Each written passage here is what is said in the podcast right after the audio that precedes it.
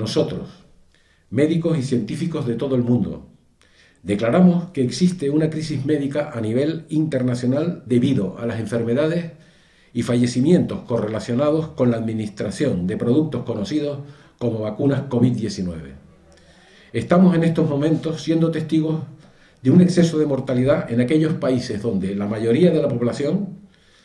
a la mayoría de la población le ha sido administrada la así llamada vacuna COVID-19. Hasta la fecha,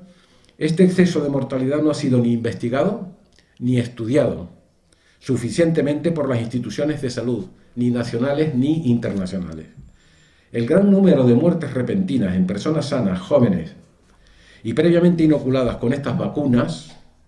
es particularmente preocupante, así como los abortos y muertes perinatales no investigadas. Oficialmente se han reportado un gran número de efectos secundarios adversos, incluyendo hospitalizaciones, discapacidades permanentes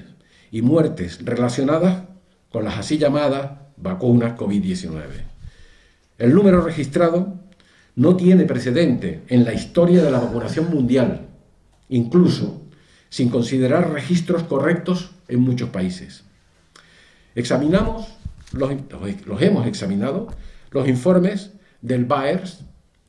que es la plataforma donde se comunican todas las reacciones vacunales en Estados Unidos, en el sistema británico de tarjeta amarilla, lo mismo, el sistema de monitoreo de eventos adversos australianos, el sistema de Eudra Vigilancia, que es el europeo, equivalente al BAERS de Estados Unidos,